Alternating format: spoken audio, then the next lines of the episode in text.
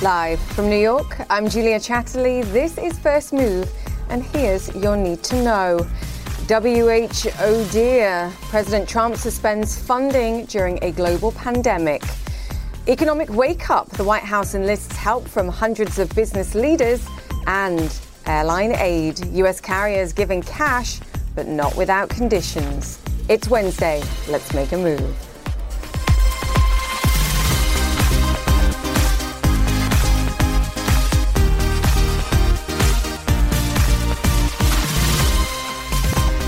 Welcome to Wednesday's First Move. Great to have you with us as we continue to track global efforts to defeat the coronavirus outbreak and sadly, the economic fallout that is coming as a result. We have cautiously good news on reopening efforts around the world to bring you, but also further evidence of why the conversations about economic wake up do need to be had. Here in the United States, retail sales reflecting, I think, the shutdown reality falling some 8.7% in March. It's a record, and this only reflects the first two weeks of the lockdown. The month of April is set to be far worse. We should make clear, though, too, that this number doesn't capture the growth in online sales that we've seen over the past few weeks, and there are clear winners in this regard. Amazon hitting fresh record highs yesterday, too. For now, let me give you a sense. Futures are lower. We've had Citigroup, Goldman Sachs, and Bank of America reporting weaker earnings pre market today. All the details on what those players are saying. But for now, major fintech companies like PayPal, Square, and Intuit rallied on Tuesday after being given the green light to lend money through the PPP. Remember, the small business lending program that's intended to save jobs here in the United States. But that money's running out. I'm hearing from the lenders that the initial $350 billion earmarked for the program will run out as soon as today. And that means the loans stop until Congress can agree more cash. That's my call this morning. Time's up. Leaders need to act. To our drivers now. And speaking of action, President Trump temporarily suspending US funding to the World Health Organization he criticised its handling of the pandemic and accused them of spreading disinformation from China. Nic Robertson joins me now. Nic, there are those that might argue that there's been plenty of disinformation spread throughout this crisis, but let's hone in on what that means for the World Health Organization. How important is money from the United States? Well, it's also the United States message. I mean, the United States mm. is the biggest contributor. Um, uh, their President Trump's message does erode, uh, you know, the credibility, if you will, and the certainty about the role that WHO can play going forward. I, I mean, look, this not lost on the international community, world leaders, whether it's in the UK, we've heard them saying they're standing by the WHO. They're a pretty large contributor, about half of what the United States contributes. We've heard from the European um, Commission as well, saying that, or the Foreign Affairs Chief there, saying, you know, absolutely, we need to stand by the WHO. This is not the time. It's a dangerous time to be to be doing this. Everyone is aware that what President Trump is doing is for domestic political gain, and that sits terribly uh, in, as a reflection of, of, of President Trump and, and as of the United States. But what does it really mean? Well, mm. what it means is that the message that the WHO is critical in getting out to the world uh, about the pandemic, uh, and particularly sub-Saharan Africa, for example, where they lack the ventilators that even a, sort of a couple of hospitals in New York lack across the whole of that, you know, many countries there. Um, they rely on the WHO for guidance on what to do and how to do it. So, so there's a huge role to be played there for what will ultimately become the world's problem again when Europe's back on its feet and the United States back on its feet. If Africa is suffering badly, that's that's everyone's problem. And what the WHO would say is. that their contribution so far, albeit uh, while they were sort of parroting um, China's line that there was no human to human transfer in, in January, when, when I think the world is fully aware that, that um, China was, was, uh, was, was you know, not not giving a full accounting by any stretch of the imagination, they did actually manage to get the WHO did actually manage to get the genome for the virus from China and then disseminate it to the world, which provided that such valuable help to give all countries around the world the information they needed to make test kits for the virus. So that's the value of the WHO today and going forward. And this is such a crucial point, and you make so many of them that are valid at this moment. We cannot, at this stage in the crisis, have a blame game going on. This is not about national politics or about one nation state. This is about connecting the dots as we all try and reopen. And I think the point that you're making here is whether there is criticism, and there should be criticism of how we got to this point, we are here, and we still need to be communicating globally about where we are in order to not continue to see spread around the world? China uh, certainly needs to get some of the blame for not providing information adequately when yeah. it when it could. It, it, it didn't tell, tell, its public what was going on. It didn't tell the world probably what was going on. Undoubtedly, we've seen the WHO be more robust with China in the past over SARS. Decades ago and get better results. Um, so yes, there's blame to go around, but when you're fighting a global pandemic, Everyone needs to stand together. And what President Trump is doing right now, world leaders are world leaders are saying by their comments about how important the WHO is. What President Trump is doing right now, fighting fighting political battles, is not the real issue facing the world right now, and it belittles the United States uh, to find itself in this position, uh, certainly in the eyes of the world. Yes, and the whole world will suffer. Nic Robertson, thank you so much for uh, joining us there, and I apologise to our viewers for the slight jarring of the quality there. That's what working from home does. All right, that announcement on the World Health Organization, too, overshadowing more positive news from that press conference. President Trump also announcing a new advisory group to help craft a plan to reopen the U.S. economy. The panel consists of dozens of industry leaders, including Apple CEO Tim Cook, billionaire Mark Cuban, and NFL Commissioner Roger Goodell. The president plans to host a call to discuss the path forward today, too. John Harwood is in Washington for us. John, even from what I was hearing, I was not expecting hundreds of representatives on this panel, but the idea that these discussions, sector by sector, of how we sequence a reopening feels positive. Yes, it, it's a, a, positive impulse, but I do think, Julia, uh, anyone who's ever been on a committee knows that the significance of the committee is inversely related to the size of the committee. So uh, when you start naming all these people, some of these business people told our reporters afterwards they didn't even know they were on the panel. So uh, I think what that tells you is this is more of a gesture on the president's part an indication of where he's leaving. And really, uh, the decision on this is not going to be made by business people uh, making a, a, decision with political people to say we're going to open it up. It's going to be made by what the public health situation is on the ground, how Americans perceive that. 60% of the uh, American people in a CNN poll last week said they would not be comfortable with resuming their uh, regular routines. Uh, and uh, consumers aren't going to consume, businesses aren't going to invest as long as there's so much uncertainty out there. So, really, the power here still resides with the coronavirus task force, people like Deborah Birx and Anthony Fauci, who are going to make the decisions in conjunction with their counterparts in the states as to what's safe and what is not safe. Yeah, John, I'm just trying to imagine a, a Cisco or a Zoom call with more than 200 individuals all wanting to have their say, which is just mind boggling, exactly. quite frankly. But to your exact point, and I agree with you, but I do believe that some of these business leaders will be very clear about the need for testing. They're not going to bring their workers back, and they will make that message very clear to the White House. More testing required. Well, John. and Julia, maybe some of those business people can participate in the scale up of the testing right. needed. That's one of the striking things about the president's news conference yesterday. Uh, he was asked about testing. Everyone knows that testing and contact tracing is the key to opening up. The president said, Not my job, that's for the governors. Maybe these business people can help. Yeah, can help force that because they know it themselves, quite frankly, from the uh, conversations I've been having too. John, great to have you on the show. Thank right. you. John Harwood there. Now, the urgency for reopening the US economy clearly illustrated, I think, by the earnings reports from the big banks. Bank of America's first quarter profit fell more than 45%. They're setting aside billions of dollars too for potential bad loans. Goldman Sachs net income also dropped nearly 50%. Claire Sebastian has the details for us. And Claire, we go back, I think, pulling out the same things that we did from the bank earnings that we got yesterday. There's a cautiousness about these banks, about the solvency of borrowers and their ability to pay their debts through this period.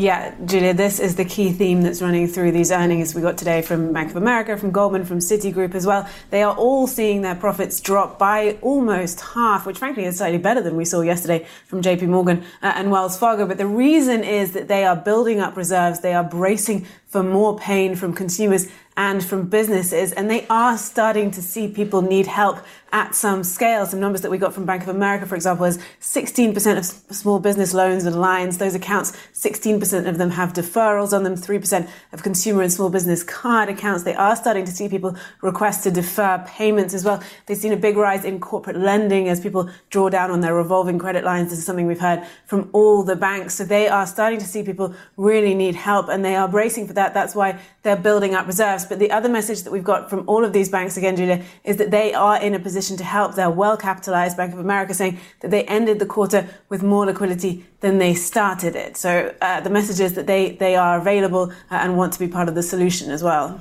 Yeah, absolutely. How times have changed, I think. Claire Sebastian, thank you so much for that. Now, the US Treasury says major domestic airlines have accepted their terms to receive billions of dollars in state aid. The $58 billion bailout, which consists of grants and low interest loans, will keep hundreds of thousands of employees on the payrolls. Richard Quest joins us now. Richard, what do you make of this announcement? Because it is financial aid. It was a survival situation for most of these airlines, given what we've seen, but there are terms and conditions attached. Yes, there are. And the reason was that initially the airlines wanted the whole amount to be given as a grant. But the Treasury looked at it and said, no, that's not what we're going to do. Instead, we're going to look at how much the airline itself actually benefits by this. If you allow for the fact that some of this money, there will be tax paid on it, there will be social security paid on it, all sorts of things will filter through the economy. And what they came up with was 30%. So 70% of the money is a grant, 30% is a loan. And you can see if you look at these numbers from two carriers that have already reported their details. Uh, the first, American Airlines, you can see the breakdown between the grant and the loan. Same with Southwest, the grant and the loan. And the difference there, Julia, is what the Treasury believes is the actual benefit to the airline, not the employees, and therefore that's how they came up to it. By the way, there is another large pot of money, $25 billion, which is sitting there waiting to be offered as loans to the airlines. So to your exact point, they basically broke down this money right. and said, if this is going to payrolls in a similar way as the small businesses too, yep. if this is going to protect workers and keep them in the role, you get the money free. If not, at some point in the future, you have to pay it back. And Richard, you know, at some point, these airlines will recover. They will be back in business. We will fly more. I think it makes sense that there should be some restrictions ultimately on this money. And no government six months out from a presidential election wants to look like they bailed out anyone at this stage, and perhaps there's a message in there for other corporates looking for loans. Yeah, but don't be too harsh on the airlines because of the cyclical nature and the, the, the way they are so market sensitive in, in, terms of travel. Now, to give you an idea here, yes, they have done that, and there's the usual strings. They can't do share buybacks, there's executive compensation rules, there's all those sort of things. But there's also warrants any airline taking more than a certain amount has to give warrants which are convertible into airline stock at the Treasury's discretion in the future. Now, the last thing anybody wants is the US government to suddenly be owning large chunks of the US airline network. But bear in mind, Julia, two and a half thousand planes are on the ground. Those planes that are flying have got less than 10% passengers on board the cost base and the capital cost of maintaining an airline with fixed costs is somewhat extraordinary. It will be months, if not two or three years, before the airlines ever reach anything like potential and proper profitability. ROI, decent ROI, 3, 5, 6% again. What kind of stakes are we looking at, though? Because, Richard, and I fully agree with you, this is an essential part of right. the global economy today and moving around. Because my understanding is there are tiny little stakes that we're talking about. And I, I do think that if you get money, the US taxpayer should benefit when these guys recover because they will recover. It might take time, but they will recover. I'm kind of on board with that it's over 100 million, and they are not necessarily, these warrants are not necessarily going to convert. It's up to 10%, I think, is the number. But you're right the the US taxpayer should benefit. They benefited in TARP in 2008 to the tune of billions from all the money lent to banks and insurance companies. So yes, they should benefit, but I wonder whether the benefit isn't through the loan and the interest repayment component rather than in warrants, which do act as a form of guarantee or collateral to some extent if converted. And that's such a great point. No one wants a government running an airline, quite frankly, at this moment. So as long as it's well, silent partnership, we can uh, we can allow it. Richard, great to have you with us. Yeah. Thank you for that. Thank you. All right, coming up on First Move, the EU's efforts to reboot members' economies with tailor-made plans. And later in the show, Silicon Valley retools to make protective gear for those on the front line. We'll hear how it's being done. Stay with us.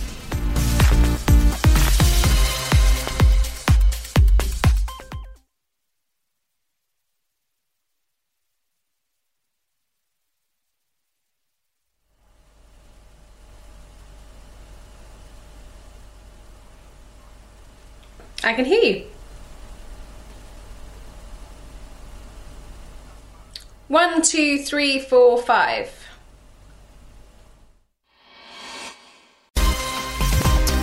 Welcome back to First Move live from New York, where US futures are pointing to a lower open for the US market after a flurry of weaker earnings from banks and a fresh batch of dismal economic numbers this morning. US retail sales falling almost 9% in March. That's the biggest drop on record. As we mentioned, it only reflects two weeks of shutdown. So the unfortunate fact is the April number will probably be even worse. In the meantime, New York State manufacturing activity plunged to a reading of negative 78 points in April. That is another record low and reflects the reality of an economy in shutdown. A slump in crude oil prices also pressuring energy stocks. US crude has fallen back below $20 a barrel. That despite those OPEC production cuts. Remember at the time we said insufficient, and we're seeing that playing out in the markets. In the meantime, bank stocks are lower after weak results from Goldman Sachs, Citigroup, and Bank of America, all raising their provisions against future consumer and business losses. The European Commission, meanwhile, unveiling its roadmap for how to reopen the economy, saying member states need a tailor made approach. This comes as more European countries start to ease coronavirus restrictions. Anna Stewart joins us live with the details. Anna, it's no surprise to me that individual nations need a tailor made approach. They're all at different stages of fighting this crisis, but connected thinking, a plan to come out of this together and work together, surely is also very important. It's crucial, and this roadmap needed to be published. Uh, there are a few issues, of course. Uh, firstly, it comes a little late. As you said, some countries like Spain, Austria, and Italy have already started to ease some of their restrictions, and the proposals haven't really changed that much, to be honest, from the drafts we saw last week. As ever with the EU, these are recommendations. EU member states are, of course, sovereign. Um, and the advice seems to be fairly common sense. I'll just run you through the top three principles that the EU are putting forward here, saying uh, that nations should consider when they talk about lockdown. First of all, it needs to be guided by science, by data, with health concerns at the centre. Secondly, and I think this is a really important one, action should be coordinated by member states. They need to talk to each other ahead of time. They also need to notify the EU Commission before they go ahead with their plans. And thirdly, respect and solidarity between member states. The, the second one, the coordination, is crucial. Yes, it seems very common sense, but heading into this pandemic, what we saw with those EU member states who, of, of course, experienced uh, the virus at different rates and severity levels, but they put up their internal borders within EU at different times. And that meant some EU citizens got stranded. It meant some goods, including medical supplies and food, couldn't get to certain countries. So it is absolutely crucial that heading out of the pandemic that there is a coordinated response. So it comes a little late, but this roadmap is very important indeed. We can justify in some way that they were caught off guard to some degree fighting this pandemic, and so we saw sporadic reactions, Anna. But show me the money. Because now they've had time to think about this. We're seeing what's happening in the southern member states too. So, show me the money. Tell me about that conversation and when it's happening. Well, there are plenty of conversations happening, but the question is how long is it going to take? So, the mm. EU Commission President uh, today spoke once again about the need for an EU Marshall Plan to really lead the economic recovery as they exit the crisis. Now, this is for the next seven years. It's a yes. long term EU budget plan. It needs to be a bigger budget. Now, and the president said they will front load the investment. They need to talk not about a billion euros, they need to be talking about a trillion euros. But these talks won't actually begin in earnest till April 23rd. It will take a long time, I would imagine, to get all 27 member states on board.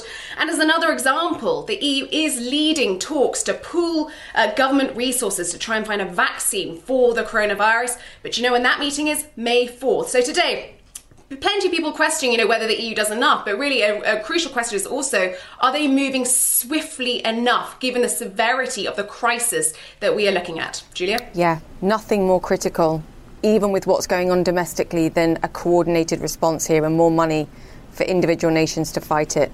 Anna Stewart, thank you so much for that. A call to action there, I think. Now, as economies around the world look for ways to reopen, a new study by Harvard University says social distancing may need to be enforced until 2022. That's if a vaccine for the virus hasn't yet been found. Speaking on New Day a short while ago, one of the authors of the study explained why. Our study looked at what how we can navigate uh, both the goal of um, maintaining the healthcare infrastructure, this whole idea of flattening the curve is to help us keep hospitals intact and not overwhelm them. Uh, but while we do that, the more successful we are, the more of the population remains susceptible, so that when we stop social distancing, we will see uh, recrudescence or the resurgence of the virus. Elizabeth Cohen joins us now. Elizabeth, great to have you with us as always two things for me there. I don't think anybody imagines being in a situation where we're socially distancing or physically distancing for that length of time. But it's it's not even just about the path or the bridge to a vaccine here. It's also about having the adequate testing and the tracing in place to be able to feel like we have this situation under control. Can you give us a timeline on these things? Where are we in the United States? Right. Julia, you have it absolutely right. There are so many different systems that need to be in place for us to finally get back to normal. You need to have a good antibody test that is widely available. That's the test that tells people if they've developed antibodies and if they might be immune. You need to have good contact tracing. So when a case pops up, you can trace who they've been in contact with and quarantine those people. You have to have so many other systems in place. A vaccine, of course, being the most important. And if those systems aren't in place, then we have have to continue doing to some degree what we're doing. And Julia, the to some degree is the important part here. I don't think that, that Harvard or anyone else was saying we need to keep doing what we're doing now until 2022, but some measure of social distancing or civic distancing. I like that term that you used. And so that could be anything from, you know what, we're not going to have these huge concerts with tens of thousands of people or sporting events with tens of thousands of people to you can't have dinner with your best friend because you'll be within six feet of each other. So it's, it's, there are things in between those two events that I just mentioned, having dinner with a friend versus a sporting event with tens of thousands of people. To what degree we'll be able to go back to any of those, only time will tell. But that's what experts are thinking about as we move forward.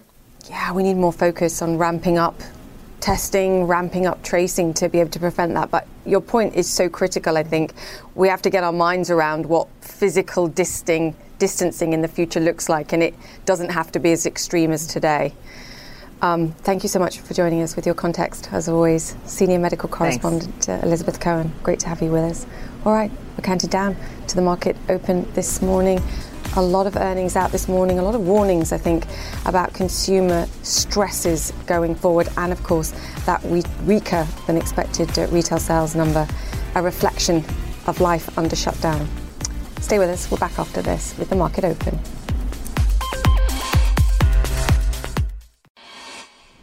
Welcome back to First Move, and uh, we're just watching the opening bell this morning. Uh, US markets open for trading as expected, a lower open for stocks. Oil under pressure once again, and we had those weaker bank earnings this morning too. That is the snapshot that you can see. The volatility, it seems, in these markets continues right now, down more than 2% for the Dow Jones. As you can see, uh, just under that, outperforming once again the NASDAQ there, the tech heavy sector. Why? Well, fresh numbers show retail sales falling by almost 9% in the United States last month. This, of course, a reflection of two weeks of economic shutdown across whole swathes of the United States. We've also just learned that US industrial production fell almost 5.5% in March. That's the worst reading since 1946. None of this, of course, is unexpected given what we're experiencing. This is purely a reflection of that. Now, we also get to the most up to date minutes of a gauge of the economic distress when the United States releases its weekly jobless claims tomorrow, too. Estimates say we'll see an additional 5.5 million Americans filing claims. If we get that number, we're talking one in eight workers in the United States out of a job in the last four weeks. What we're seeing is a classic risk off day with the dollar rising by over 1% and Treasury yields falling, a reflection of some growth concerns. Italian bond yields have risen, meanwhile, as much as 18 basis points today. As you can see, just shy of 2% there. That's the concern, as we were talking about with Anna from last week's uh, EU emergency rescue plans, that they simply didn't go far enough for nations that have struggled with the coronavirus, like Italy, like Spain and of course Portugal, another one to keep in mind too. Now, G20 finance ministers are expected to finalise a deal today to provide debt relief to some 76 poor countries, most of them in sub Saharan Africa. The G20 wants to free up cash so that the most vulnerable nations can spend more on COVID 19 healthcare. We've talked at length here on First Move about the need for aggressive responses to help support nations fight this crisis. This feels like a key moment. John Defterios joins me now. John, Talk to us about the G20's plans and how significant is this step in terms of money and time to allow these countries to, to tackle the virus? And let's add to that the demand for the uh, money, uh, Julia. We know from the International Monetary Fund when it put out its uh, World Economic Outlook uh, that a hundred companies and countries, I should say, are knocking on the door looking for money right now. And that's grown 20% just in the last uh, two weeks. The G20 finance ministers meeting, which is chaired by Saudi Arabia, is still taking place. We're waiting for a uh, formality and a statement on this subject right now. what is on the table is to have a debt suspension uh, for a period of eight months on $20 billion of bilateral loans uh, to the G20 countries. We heard from uh, Bruno Le Maire, the finance minister of France last night, indicating that the G7 did support this and they were going to extend it to the G20. I see that going through. There's another $12 billion uh, by multilateral lenders to the developing world, where they're looking to suspend that uh, as well. Uh, just like the global economy and the outlook, though, Julia, the IMF said there is a downside risk here. What is it? We know that the coronavirus has set in first to China, spread to Europe, particularly in a country like uh, Italy, and into the United States. This has not hit Africa and Latin America in a sizable way just yet. So the calls will grow louder as we go forward. And, and I started to think about this in the context of what I'm seeing here in the wealthier side of the, the Middle East, or if you look at Europe and uh, a country like Hong Kong, for example, and territories like Singapore. Uh, the remittances for the developing world are going to drop like a stone here in the next six months.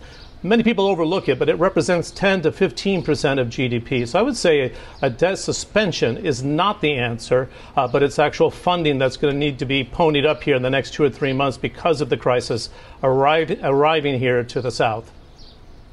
Yeah, I was just uh, I was just googling the the definition of debt relief.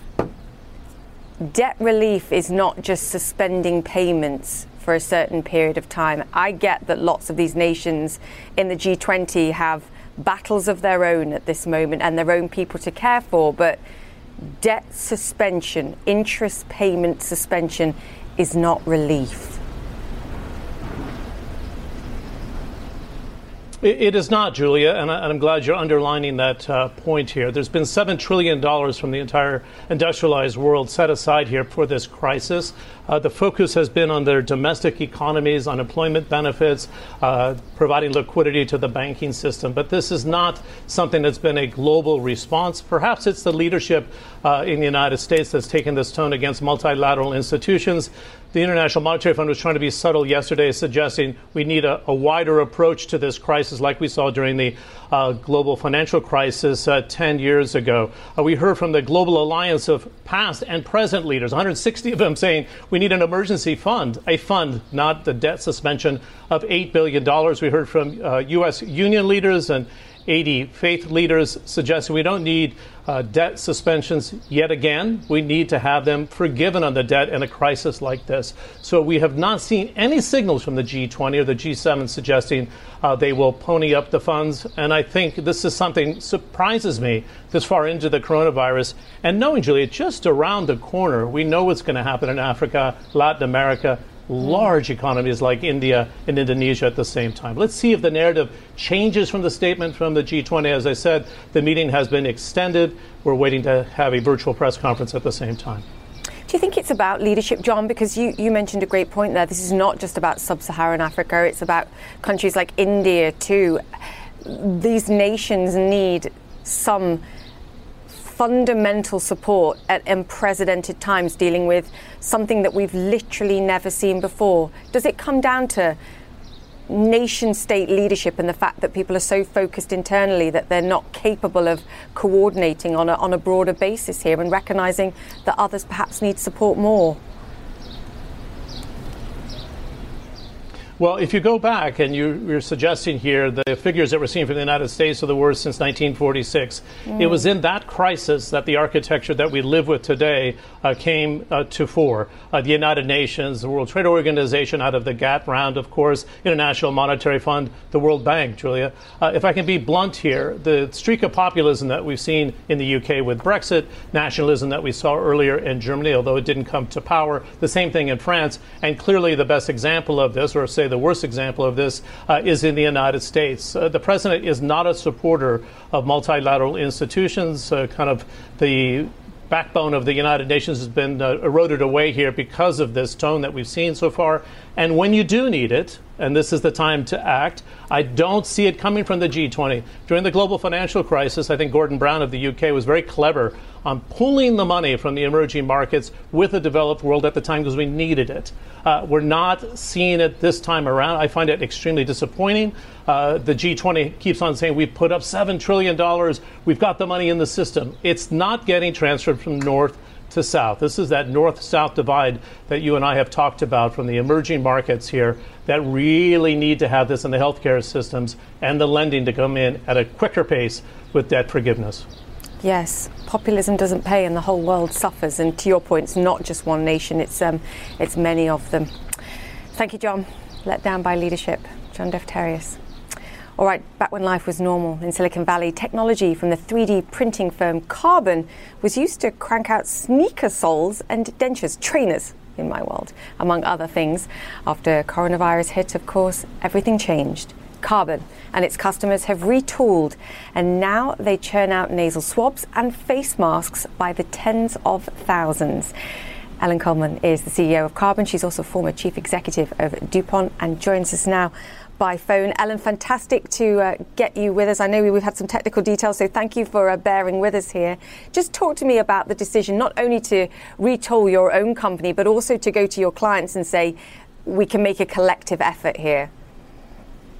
So, you know, excuse me, Julian, great to speak to you as well. You know, as a 3D technology company, I mean, we deploy our technology in a wide variety of industries to help, whether it's to make dental, uh, dental, um, uh, you know, uh, materials. We make dental materials and dental products. We make uh, consumer products, midsoles. And as the, you know, Northern California, the shelter in place came in and we were idling our labs, our customers were idling their facilities um, we had some choices to make. What were we going to do? And that's when our people, designers, uh, other companies, you know, came together organically and said, what can we make with our technology, with our resins that can help? The medical shortages were clearly being spoken about very widely. And it came very quickly that we could make the frames for the face masks and get PET cut to complete the product. And we could make the nasal swabs, which are in, in, you know, in demand right now as the need for testing increases. And things like medical products, though, have regulatory uh, requirements. Uh, we had a resin that was FDA approved in the dental area and could easily be moved into a, a broader medical area. So it seemed to us that with our technology and our production partners and customers that we could help out in this great time of need. It's fantastic. Just give me a sense of the scale, uh, the volume of, of what you're collectively producing now, whether we're talking the masks or the swabs, which actually I understand are a little bit more complicated than it sounds. Yeah, so in the face shields themselves, carbon through our own laboratories can produce up to 18,000 per week and additional capacity with some of our customers who have converted their printers to produce these face shields can be more than 50,000 per week across our network. And so that's been occurring for the last few weeks and is really supporting the need on a very local basis since our printers are located uh, globally uh, around the world. On the on the swabs themselves, that is much more complicated. It has to hit a clinical need. It has to collect the sample. It has to be readable in the analytic equipment, and it has to be mm. comfortable for the patients. And so we've been working with Beth Israel Deaconess and Stanford University medical centers and really testing clinically different designs of swabs and then with our partner, Resolution Medical, who is a medical device manufacturer, we have been able to create a supply chain for swabs coming from our thermoforming dental customers to Resolution Medical out into the marketplace. And through that network, we can, we're beginning to produce upwards of a million swabs per week in order to enable this additional testing to occur. Yeah, it's fascinating. I think when this first began, we couldn't really understand why we were seeing shortages of swabs. How difficult was it? So it's, it's very interesting to get your context here, but those kind of volumes sound fantastic. Ellen, I want to ask you about the plan from here because as the conversation is evolving here in the United States about what returning to work looks like, when and how will you make the decision? One, to have your workers back in place versus how you're operating today, but, but also will you continue to make these PPE?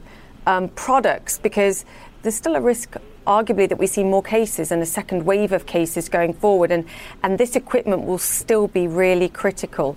Can you talk us through the sort of two decisions that you're you're thinking about on that front? Well, yeah, certainly. So first, the power of 3D printing is its ability to pivot very quickly. We could be making midsoles one day and the next day we could be making nasal swabs or other mm. material, other products that are needed. Because the designs are in the cloud, they're downloadable. Because and plus we have the experience of already doing it once. Those transitions can be very quick.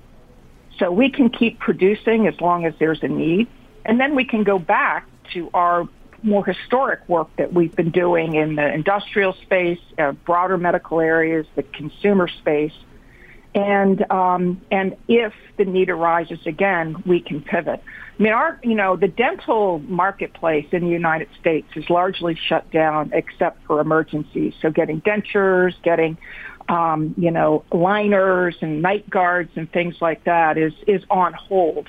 And it's that production network that's really being employed to produce swabs, to produce face shields so they have some element of business that they can go on. So it's a pretty mm. tough time for the dental industry, and this is a way that they can pivot their production to really help. So I think utilizing the power of distributed manufacturing and digital manufacturing like 3D printing and specifically carbon is, is can, can be very powerful as these global supply chains are disrupted. It's fantastic. Leadership and innovation in times of crisis. Ellen, stay safe, please. Thank you for the work that you're doing, and um, great, great to hear what, what your company's doing and your clients. Great, too. Julia. Great. Thank you. you. you. Stay safe as well. Thank you, Ellen Kullman, There, the CEO of Carbon. All right, up next, physical distance learning with in person classes cancelled. We speak to Coursera, a company helping universities keep their students online but off campus. Stay with us.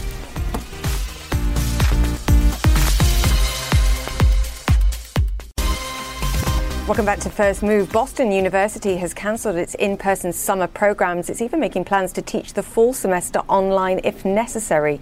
As a growing number of schools and universities consider the possibility that campus could remain closed until 2021, online education company Coursera is offering thousands of free courses to impacted students. Jeff Maggioncalda is the CEO of Coursera and joins us now. Jeff, great to have you with us right away when this crisis hit, you made your online courses free for global universities. You're now helping students find courses that best match what they were doing already. Talk us through what you're uh, achieving here. Yeah, a few things. First of all, uh, thank you for having me on this morning. Uh, Coursera was founded by a couple of professors from Stanford, and they wanted to make online education free to everybody. And so the, the majority of our business is directly to individuals. But last year, we started offering Coursera to help universities. And, and we decided once uh, coronavirus hit, they were going to make this available to all universities and colleges in the world. Uh, we teamed up with UNESCO, World Economic Forum, and World Bank, and now we're making this available to many, many campuses and many, many students. How many students and campuses do you actually have on board? How many people are actually using this now? Yeah, we have 55 million individual students around the world who are using Coursera. You could take any of the courses for free. You can watch the lectures. Uh, in, in, March, the, the, the volumes are up over 1,000% in the US and over 700% globally. So there's a really strong demand across almost every country and across almost every content domain to do online learning. People have more time to do it and they want to continue learning. Uh, on the Coursera for Campus side, we have received over 27,000 inquiries, and we've gone live with 4,800 uh, instances for colleges and universities. We now have over a million learning hours from students on campus uh, who are now at home studying on Coursera. So we're, we're really happy to be helping. I mean, this is astonishing. What kind of conversations, if any, are you having with those campuses about perhaps carrying on with online learning? As I mentioned there, after September and perhaps them not coming back in person until 2021. Are those conversations being had? Oh, absolutely. Absolutely. Mm. You know, the first major mm-hmm. response has been what some people call emergency remote teaching, which is get in front of a Zoom camera and just keep finishing up your classes. But as people think about the fall, uh, they're thinking probably courses, uh, campuses will be closed or partially closed if the virus uh, sort of surges again, they might have to go from open campus back to closed campus. So online learning is really important, and now schools are trying to figure out partly how to create new online content to support students who can't come to campus, but also at Coursera, there's over 4,000 courses uh, created by some of the top universities in the world. And so universities can actually use pre existing content to help their students learn online. Yeah, this is such an important point, too. How are you coping as a company with the sheer scale of volume that you've seen? Can you cope with this volume? What about paying for it ultimately? Because I know you made this free. And do you think yeah. in the future courses stay to a greater degree online, perhaps more than we've ever seen before? I think with social distancing, there will, for the foreseeable future, there will be some students who are on campus and almost certainly some students who will not be on campus. And in fact, there will be some faculty on campus and probably some faculty not on campus. So I do think online learning will be standard for every university. And in terms of coping with the volume, you know, there's a, a few different things that we did immediately. First thing, you know, take care of your employees, make sure that they're safe, make sure that they have the support and the tools to continue to work and, and serve customers. And then the next thing is making sure that our, our sort of human processes are scaling a lot of what that comes down to is actually writing new software to automate things and then to make sure the servers are running. And we have our servers running on AWS, so we've got a lot of capacity uh, elasticity there. One of the key features, though, that was difficult is that universities had a challenge matching thousands of courses in their on campus catalog with thousands of courses in the Coursera catalog. So our data science team created an artificial intelligence algorithm. Some people call this natural language processing that reads the, the computer reads the course catalog and actually based on the semantics matches it with the top courses on Coursera. So that matching is now done automatically. We just uh, released that today. Congratulations, because that's awesome. One can only imagine how many courses you have to reel through in order to find something that you're that's close enough to what you're already doing. Great job, Jeff. Yeah. Thank you so much. Again, thank, Thank you for you. what you're doing. Stay in touch and we'll continue this conversation Thanks. and stay well. Jeff Maggioncalda, there, the CEO of Coursera. All right, after the break, something we all need to hear simple acts of kindness to get you through the day. One call by this baseball legend lifted the lives of hard working medical workers. We'll bring you the details next.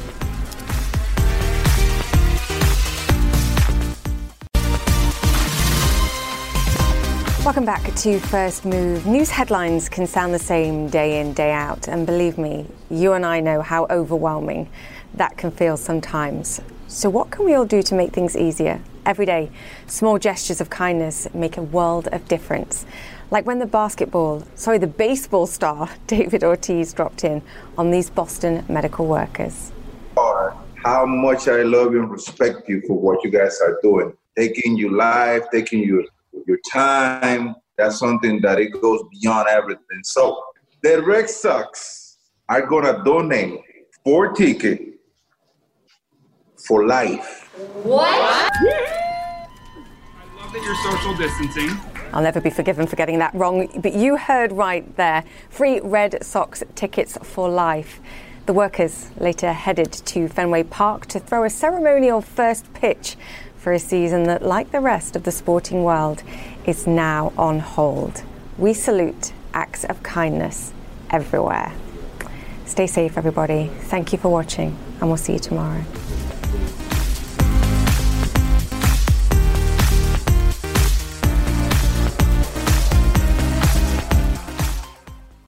When you work, you work next level. And when you play, you play next level. And when it's time to sleep, Sleep Number smart beds are designed to embrace your uniqueness, providing you with high-quality sleep every night. Sleep next level. JD Power ranks Sleep Number number 1 in customer satisfaction with mattresses purchased in-store. And now, the Queen Sleep Number C4 smart bed is only $1,599. Save $300 for a limited time, only at Sleep Number stores or sleepnumber.com. Prices higher in Alaska and Hawaii. Quality sleep is essential, and that's why the Sleep Number Smart Bed is designed for your ever evolving sleep needs. So you can choose what's right for you whenever you like. Need a bed that's firmer or softer on either side? Helps you sleep at a comfortable temperature, quiets their snores. Sleep Number does that. Sleep better together. JD Power ranks Sleep Number number 1 in customer satisfaction with mattresses purchased in-store. And now, save 50% on Sleep Number limited edition smart beds for a limited time. For JD Power 2023 award information, visit jdpower.com/awards. Only at Sleep Number stores or sleepnumber.com.